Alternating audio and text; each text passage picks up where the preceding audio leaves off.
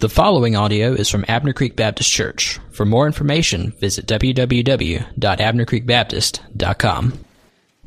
Well, as I said earlier, we are launching today Imagine, and uh, all of this is rooted and tied to who we want to make much of. And uh, I so appreciate the singing today, making much of Jesus, making much of the gospel. And uh, I'm going to ask Dane Renew if he would come this morning, and he's going to share a little bit more about Imagine, maybe some things about himself, and, and just kind of, you know, any, any kind of embarrassing details you'd like to share, we'd love, love to hear those. But Dane, thank you. Okay, one of the things we sung this morning was Lord of all. Well, if God's Lord of all, He's Lord of our money. And I know that's the hard part. That's not what we want to let go very easily. And one thing that we talked about in FPU that I kind of want to reiterate again, I'm going to kind of use as a little bit of an example. I won't get these numbers right, but the number that is correct is over 70% of us live paycheck to paycheck. That means we have no extra money for anything. We're just paying bills. And that means in this congregation alone, I'm not picking on anybody when I do this, but imagine this section over here, everybody's doing okay. They're not living paycheck to paycheck. You take everybody from here over, that means the rest of us, all of us over here, I'm not picking on anybody, please don't misunderstand me. We're living paycheck to paycheck. That's not where we want to be. Another thing that we know about that puts us in this position are credit cards. They're a pretty good evil today. I don't know about anybody else. I'm a little older than some, but younger than others. When I was in college, I remember when I became a senior, I got flooded with applications for credit cards. Thank goodness my dad had already given me one, it's American Express. He said, You only use this when it's an absolute emergency, and you better call me before you use it. Thank goodness the only time I called it was to buy a ring for a girl I got engaged to. Thank goodness I didn't marry her. I married somebody much more wonderful, which is Dee. But still, I never had to use that card other than that one time, which was a good lesson because I learned it again. I tithed and did a lot of things. My dad was a good teacher on how to handle money. But today, believe it or not, and we learned this through FPU, and I didn't know it until we went through this. Institutions today, banks, believe it or not, but even more than banks, things like Macy's, Sears, a lot of these people, they make more money off of us through credit cards than they do anything. Well, that's not where we want to be. And the average person that has credit cards that uses them, if they're in debt, they're 20,000 or more in debt due to credit cards. That's definitely not where we want to be. So, one thing that FPU did for us, taught us, and let us know is don't use credit cards because when we're doing credit cards, another thing that's going on is somebody is earning our money. All of us in this room, I know, work very hard for the money. I do. Blood, sweat, tears, a lot of your time, a lot of your effort away from family, whatever. You're earning that money.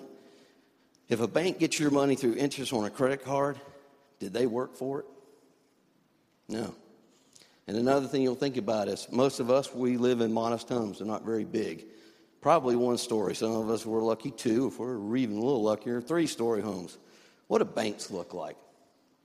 How tall are they? Well, that's the reason they're so tall. They got our money for nothing. So we don't want to give it to them. So one of the things we want to celebrate today, our group in FPU, what we did is we canceled credit cards. We got rid of them. We cut them up. So we're not going to use them anymore. We're not going to be enslaved to the banks or anybody else. We want to be obedient to God. We want to use our money wisely, not pay interest on anything. So we want to challenge all y'all. If you haven't joined FPU, please join it. Be part of it. What we want to do is take everybody and fill this thing up with every other person's credit card here so that we're not in debt to other people. We want to earn our money and use it for God's glory and for our use. We want to tell our money what to do with it instead of being slaves to it and having to pay it to everybody else. So, join us and let's cover this bad boy up by the end of this nine weeks. Thank you. Thank you, Dane. The- We did make that. I want to give Lois, uh, Lewis credit. Yeah. Yeah, that was a group, uh, that was the leadership group that has launched, has been planning and, and launching Imagine. That's just a few of us. Um, that, I mean, that's just, that's 10 to 12 of us or so, maybe even less than that in there. I can't think of everybody offhand, but imagine if, if all of us got serious about following God in this area and, and began to just say, look, I'm not going to do this anymore. And, just cut those credit cards up and quit spending money that we don't have, how much more could be had for the kingdom of God? Uh, so I want to just encourage you. Appreciate Dane sharing that. And if you have not signed up, sign up today, show up today, and uh, we're going to have a great journey together. Well, if you've got a Bible, open with me to Proverbs chapter 22. Proverbs 22, and we're going to look at really one verse to start with today, and we'll, we'll look at some other verses along the way. This sermon is a little different uh, than what I normally do. I normally take books of the Bible and preach verse by verse all the way through a book of the Bible. And today we're going to detour for today because of the launch of Imagine. You say, well, why are you doing this? Not all of us are, are going through this. Well, we're doing this because we want you to see the seriousness of this. And I'll show you exactly more reason why I'm doing this in, in just a minute. But I'll go ahead and give you the disclaimer this sermon is about money.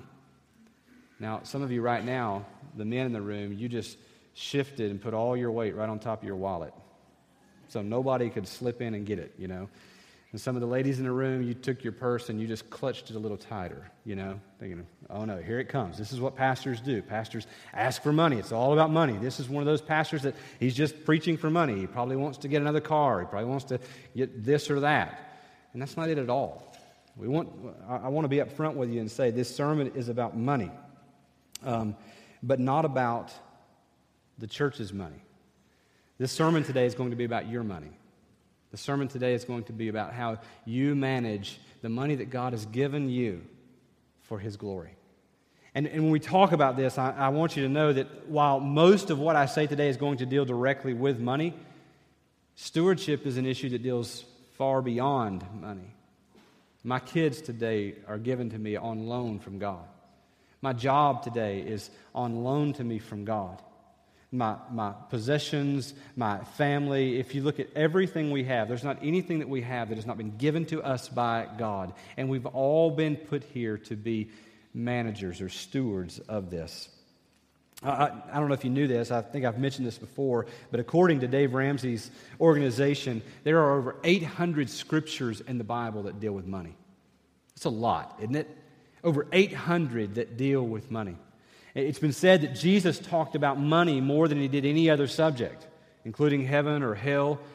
And I, I, don't know that that's true. I've not gone through and, and checked all of that. But if that's true, it should tell us that this is a very important topic, that this is a subject that we can't ignore.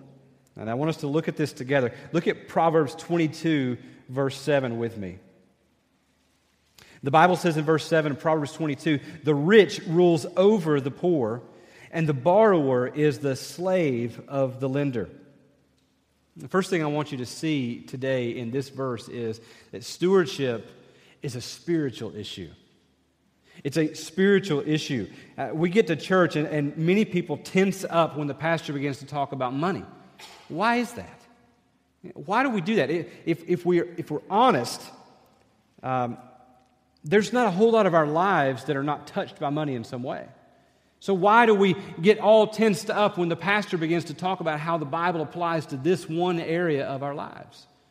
It could be because we've watched and we've seen crooked pastors on TV abuse this and preach about money and, and ask you to sow a seed into their ministry and, and ask people all over the world to just give money to this. And that's not what we're wanting you to do. But maybe that's one of the reasons why we get so uptight. Some people believe in the church that the church has no business sticking its nose in, in, in its members' money.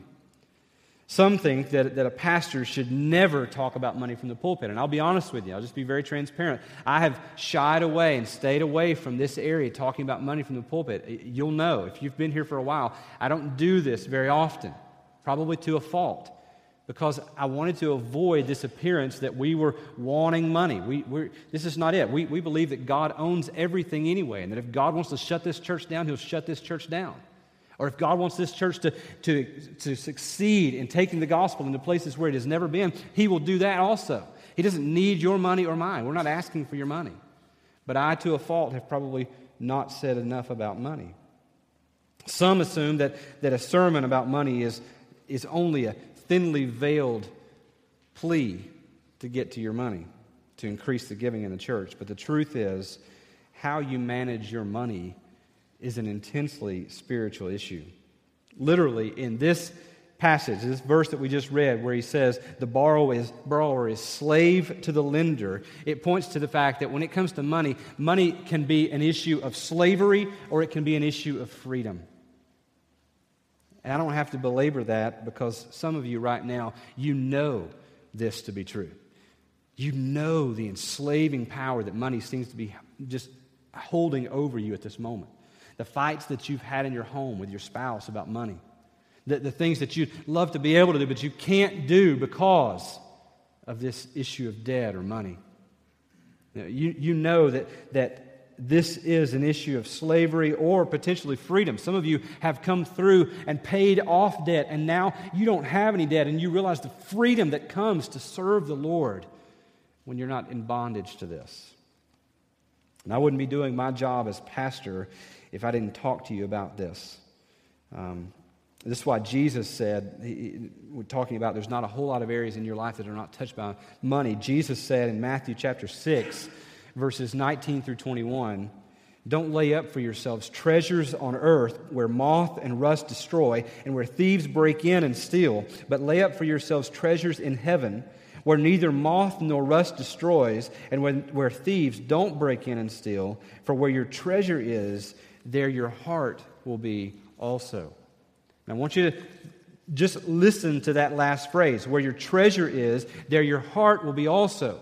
And, and he also said in Luke chapter 12, a similar passage, but with a little bit different twist to it. In Luke chapter 12, verses 33 and 34, Jesus said to his disciples, Sell your possessions and give to the needy.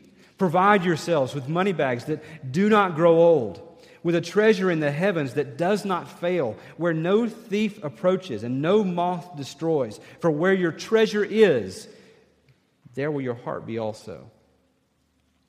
So I studied this and I looked at this. The, the footnote in the ESV Study Bible says this about those verses. When Jesus said, Put your money in money bags that don't wear out, listen. Money bags that do not grow old is a metaphor for the place where one stores one's treasures. Because the believer's treasures are stored in heaven, the believer's money bag will never wear out, will not fail, and is safe from being stolen by thieves and destroyed by moths. How many things have you and I put our money into that have let us down? That we've seen someone come and steal it away, or time, or rust take that from us. Whether it's a car or a house or some other possession or some investment.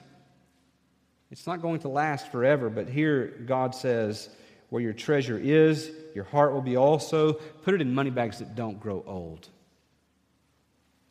The nature of a person's heart, their true spiritual condition, is revealed by the things they value most, isn't it? If we're going to live by this book, then we've got to live by all of this book. If you haven't, if you couldn't tell already, I'm trying to make a case as to why I'm talking to you about money today, because I don't want you to see me as this greedy preacher up here. If we're going to live by this book, then we've got to live by all of this book, which means that we're going to have to take our checkbooks and lay them open next to this book with it opened and see what we find. Over the next little bit in this sermon, we're going to talk about three general biblical principles that the Bible gives us for dealing with money. And then I wanted to just again reiterate and introduce the, the, the, the imagine that we're going to launch this afternoon. So let's look at these. First biblical principle I want you to see today is this money is a powerful force. Money is a powerful force. We desperately need to recognize the power that money holds over us but without going to unhealthy extremes. You say, well, how can we go to unhealthy extremes when we talk about money? Well, there's two ways we can go there, at least two. One is we can say, well, if I'm wealthy, it means that God is pleased with me and He's blessing me. And if I'm, if I'm in poverty, it means that God's displeased with me in some way and, and He's withholding blessing from me. That there's something wrong within me or there's something right within me, and God's looking at that and responding to that. And, and to which I would say that's wrong. It couldn't be any further from the truth. Money's not a sign of God's blessing, nor is poverty a sign of his displeasure. If that were true, Why did Jesus warn us about, the, about how difficult it would be for a rich man to enter heaven? Remember that in Matthew 19, where he says, easier for a camel to go through the eye of a needle than for a rich man to enter heaven? Why? If, if he's saying that rich people are blessed of God, then why would he say that? Or why in, in Proverbs chapter 28, verse 6, would it say, Better is a poor man who walks in his integrity than a rich man who is crooked in his ways? See, the issue here, here is, is not the, the amount of money, the issue is the heart, the condition of the heart. And for a lot of us, this is an issue that we need to realize and we need to see that we don't do well with money or we struggle with money because it's not, it's not this or that. It comes back to our heart. The second unhealthy extreme that we, we can sometimes come to in dealing with money is that money is evil. Now, probably the most misquoted, or, or one of the most misquoted uh, verses in all of Scripture is that money is the root of all evil. But the Bible never really says that. The Bible never says that. In fact, in, in 1 Timothy 6.10, what, what, what the Bible says is, For the love of money is a root of all kinds of evil. So money's not good and money's not bad. In fact, it's just amoral, it's without morals. One way to, to look at this is to think about money like a pile of bricks. Bricks don't care what you do with them.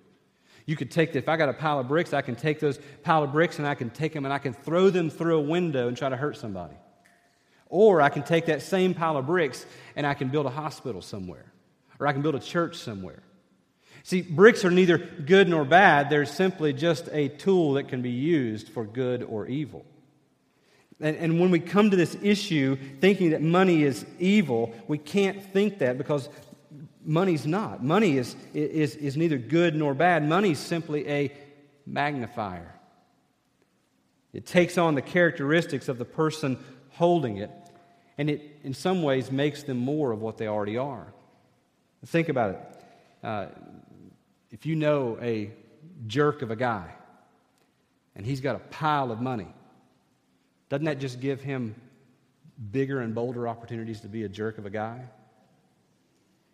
In the same way, if you know somebody that's had their heart captured by God in the gospel, and their life's just been changed and turned by the power of God in Christ, and they've got a pile of money, doesn't it just give them bigger and bolder opportunities to serve people and to advance the kingdom of God?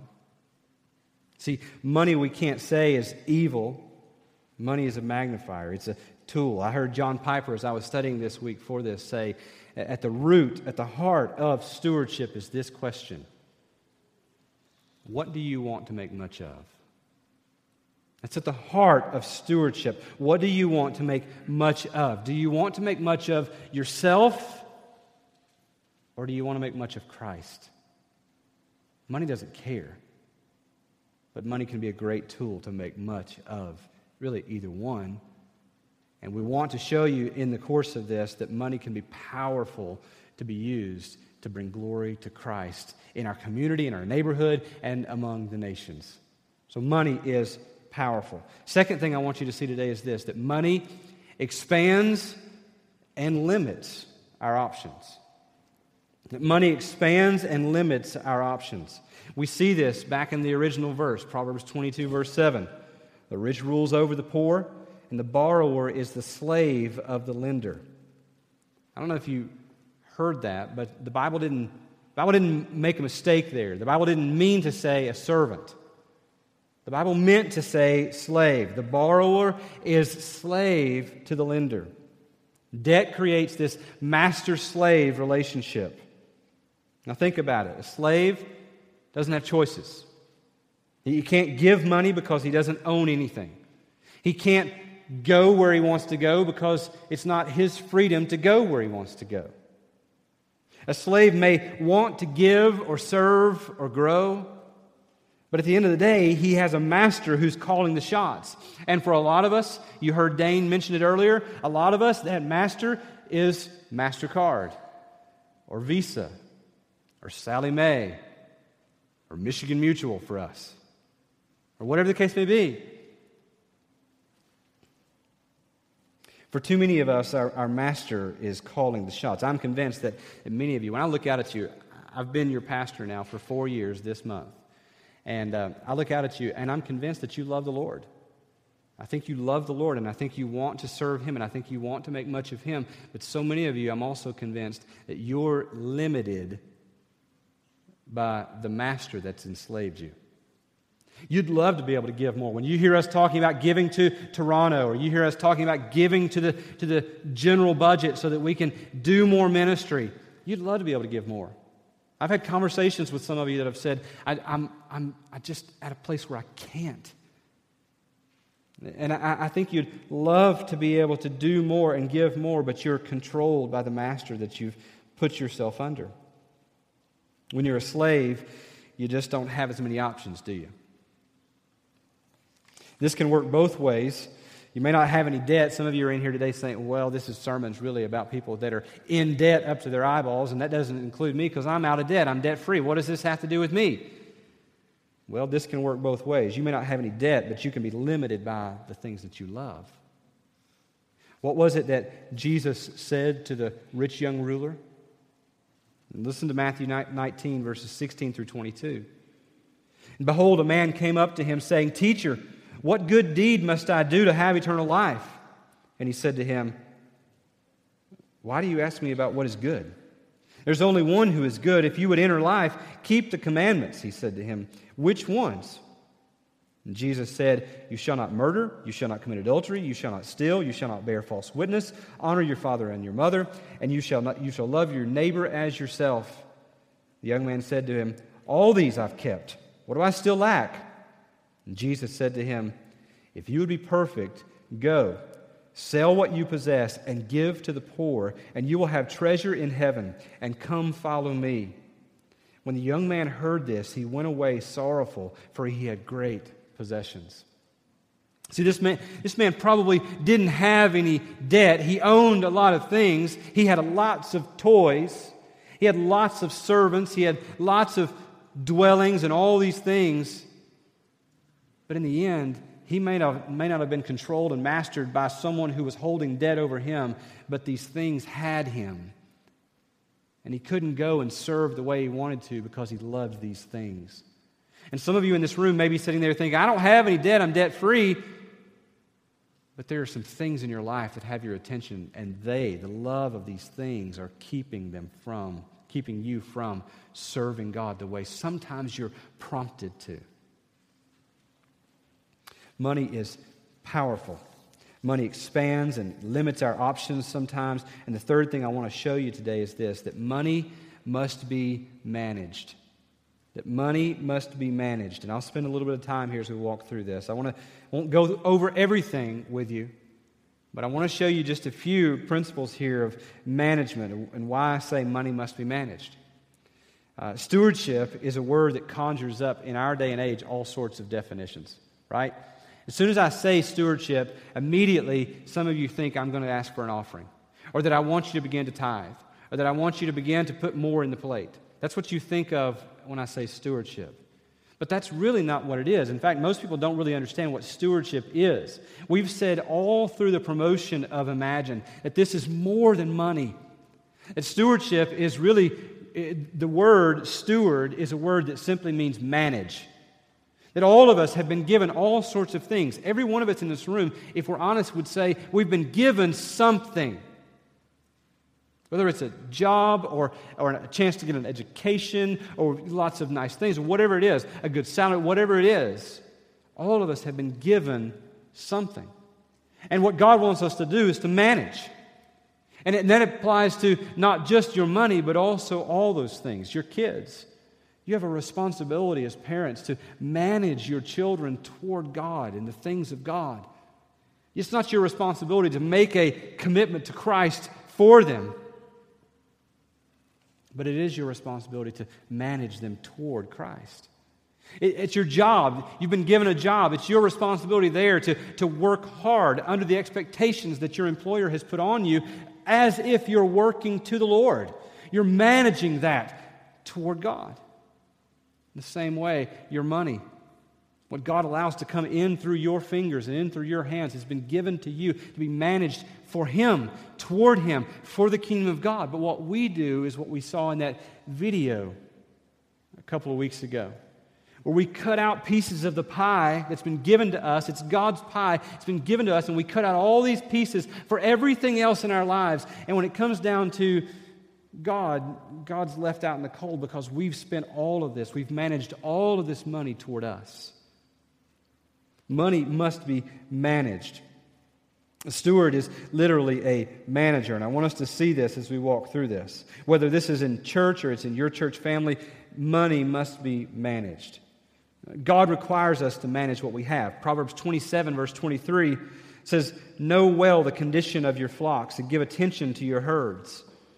Now, I don't like giving you just one verse like this often. I often want you to know the context and all, but Proverbs is really a collection of these sort of wisdom sayings in a lot of ways. They're not promises, but they're things that just are by observation. These are wise things that we should do, that we should put into practice, or, or things that are unwise that we are warned against doing. And here the Bible says, Know well the condition of your flocks, give attention to all your herds. In other words, what we should do is we should know what we have, know how much of what we have we have, and know what we're doing with it. That we're to manage it, that we're to manage what we have. Money management requires a plan.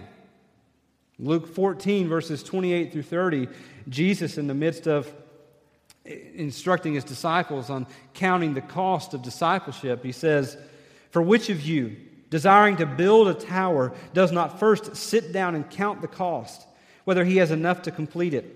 Otherwise, when he's laid a foundation and is not able to finish, all who see it to begin, will begin to mock him, saying, This man began to build and was not able to finish.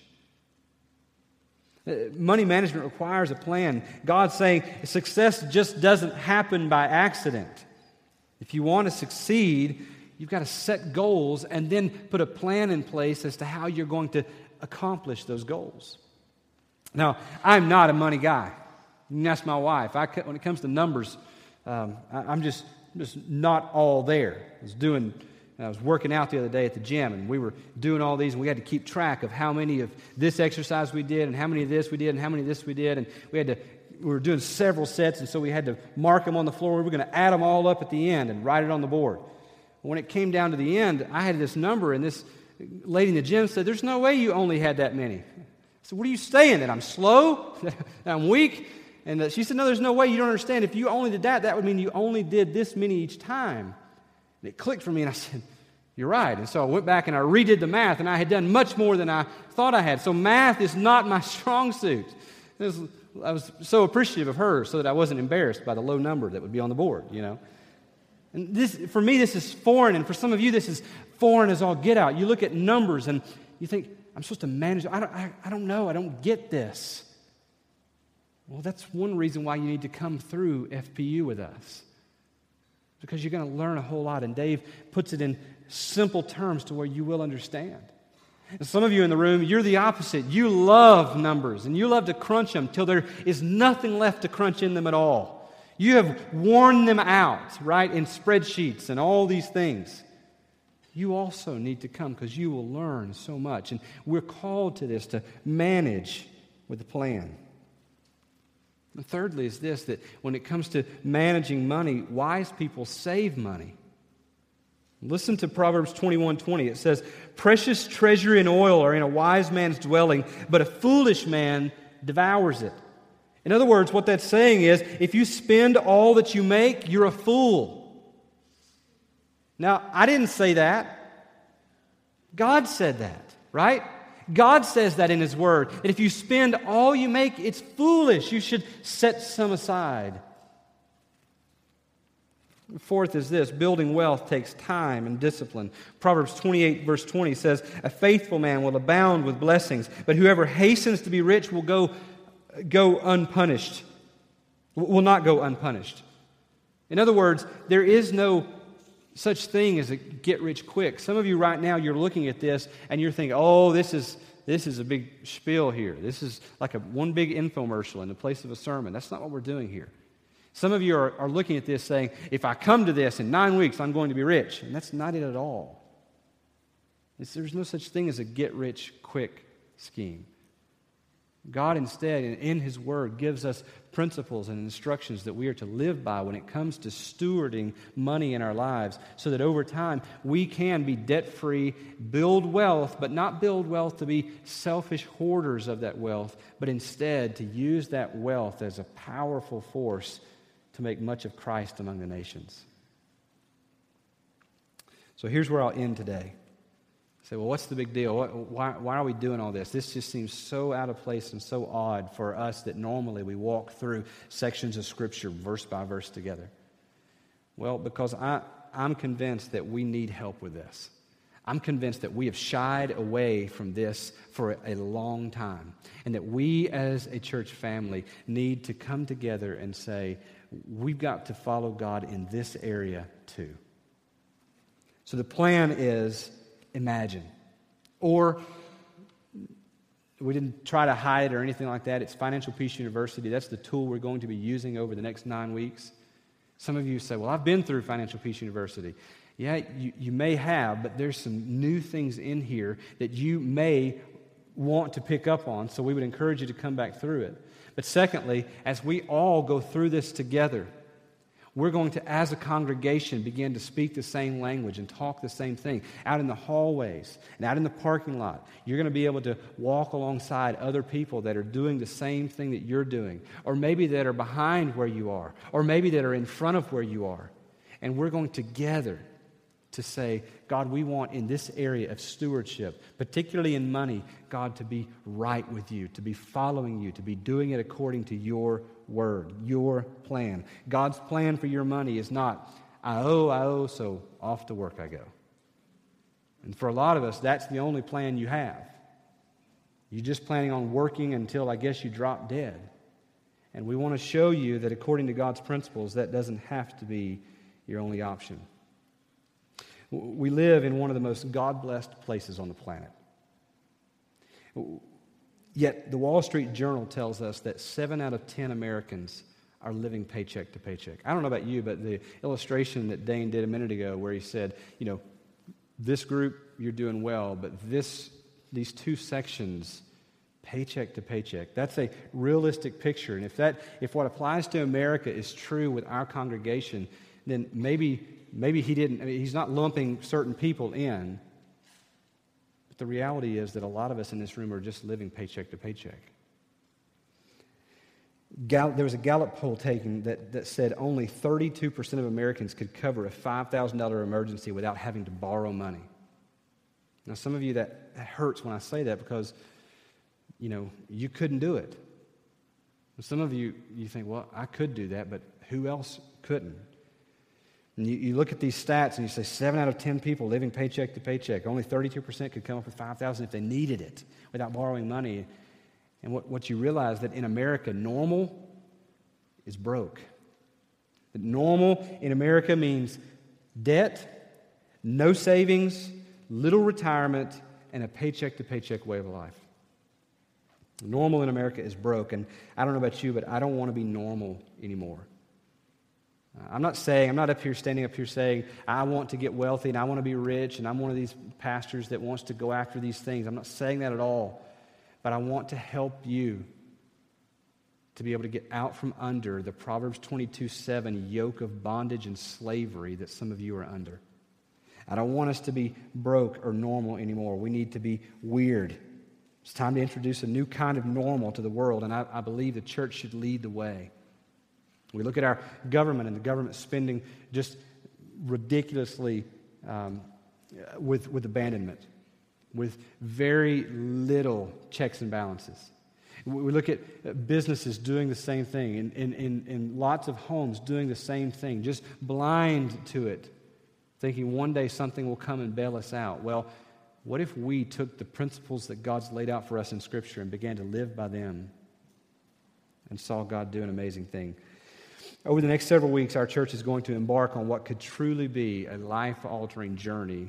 I don't, I don't put that in the same category of salvation, but it could be life changing in the sense that some of you right now, you know the turmoil that your homes are in because this is a constant fight and a constant struggle. And this could be life altering for you. This could change your family tree.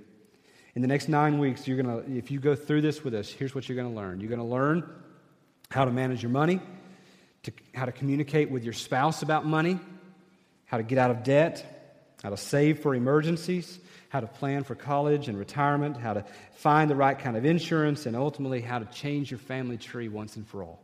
This is what you'll learn in the middle of this. The average family that goes through this class pays off $5,300 in debt and saves $2,700 in the first 90 days. Uh, this is the average. That's an $8,000 turnaround. And I would just ask you this question What could you and your family do with that kind of change? What could we as a church do with that kind of change for the glory of Christ? You look at in your bulletin and you see printed there the, the weekly need and then what, what we've brought in there. And again, this is not about that, but I, can't help but to think, man, if, if we were living debt free, how much more could we do for the kingdom of God in our private lives as well as corporately as a church? And so I would ask you, I would call you to this. Together, we're going to walk through this amazing journey over the next few weeks together. And over this journey, I'm praying that we're going to see some dramatic changes in your family, in the families that are represented here, but also in the family of this church. We're going to lock arms together. We're going to trust God. And we're going to boldly embrace His principles for handling money and for stewarding all areas of our lives. And what I would ask you today is will you join us? Let's pray together.